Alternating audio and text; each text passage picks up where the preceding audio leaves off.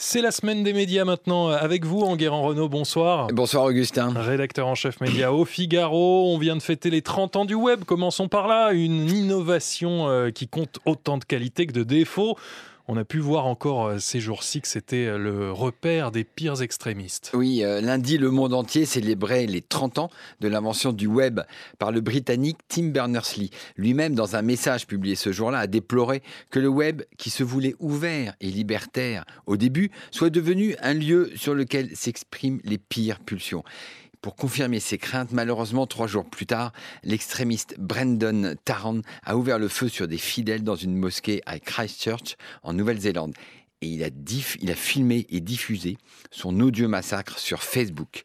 Ce narcissisme pervers d'un terrorisme accro aux réseaux sociaux montre le dévoiement du web. Et Facebook a beau avoir fait tout ce qu'il pouvait pour bloquer un million et demi de vidéos du massacre, eh bien, les images ont tout de même circulé partout. Bah, du coup, ça interroge. Qu'est-ce qu'on peut faire de plus? Alors, il y a aujourd'hui une prise de conscience des politiques pour éviter que le web ne devienne une chambre d'écho de tous les haters, les haineux de la planète. Mmh. Le projet de loi contre la haine en ligne, qui va être présenté par la députée Laetitia Avia, peut sembler un tout petit peu dérisoire, mais il est de plus en plus indispensable. Bon, on va passer à un autre sujet. Spotify a décidé de s'attaquer frontalement hein, à Apple. Oui, le groupe euh, suédois Spotify, qui, il faut le signaler, est le seul groupe européen à jouer dans la cour des grands du numérique, eh bien, a décidé de s'attaquer à Apple devant les autorités de la concurrence de Bruxelles.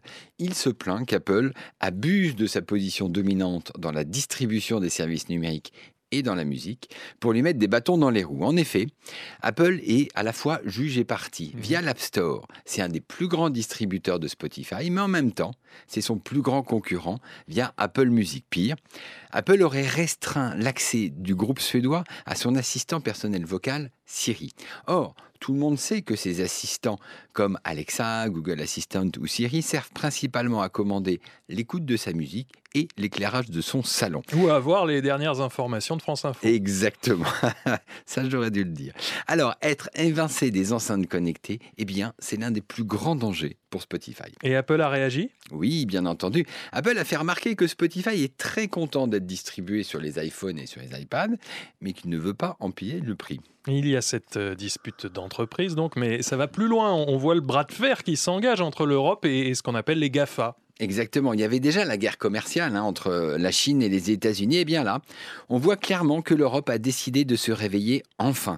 La France fait le forcing pour imposer une taxe anti-GAFA. Et la commissaire européenne à la concurrence, Margaret Verstager, est devenue le pire cauchemar des GAFA. Elle a déjà imposé deux amendes à Google pour un montant de 7 milliards d'euros.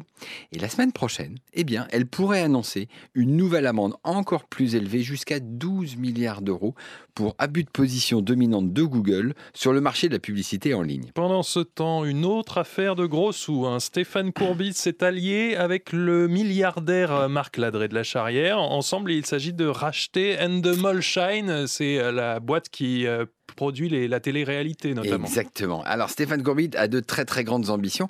Son groupe Banijé est déjà le numéro 2 ou 3 mondial de la production audiovisuelle. Et alors, son ambition, c'est de mettre la main sur le numéro 1 mondial qui est Shine Endemol mhm. et qui lui est à vendre. Alors, ça serait la plus grosse opération jamais réalisée dans le secteur de la production audiovisuelle. Mais Stéphane Courbit a plus de dettes que de cash. Il a donc fait appel à deux mastodontes du capitalisme français pour l'aider. D'un côté, il y a Vincent Bolloré qui, via Vivendi, détient déjà 20% de Banijé. Et de l'autre, il y a Marc Ladré de la Charrière qui, via Fimalax à Holding, va lui apporter de l'argent frais. Alors, Marc Ladré de la Charrière est très actif en ce moment dans la production. Il y a moins de 15 jours, il a déjà mis la main sur Elephant et compagnie, la société de production d'Emmanuel Chin. Ah et, et, il le dit lui-même, son ambition est claire, il veut construire un petit Disney européen. Alors, toutes les pièces du puzzle sont en train de se mettre en place point par point. On va voir comment ça évolue tout ça. Le salon euh, Livre Paris se termine demain soir, porte de Versailles. On voit que le secteur de l'édition se porte plutôt bien. Alors oui, c'est un miracle, hein, mais euh, sur l'année 2018, les ventes de livres ont été stables à près de 4 milliards d'euros. Pourtant, à l'automne, on a eu très très peur que le mouvement des Gilets jaunes ne vienne plomber les ventes d'eux en librairie. En fait, l'année a été sauvée par les très bonnes ventes de mangas et de BD mais aussi, et ça c'est une vraie tendance, par les essais consacrés au féminisme, à l'écologie ou au bien-être personnel. En revanche, la littérature générale se porte mal, les ventes de livres ont reculé de plus de 5%.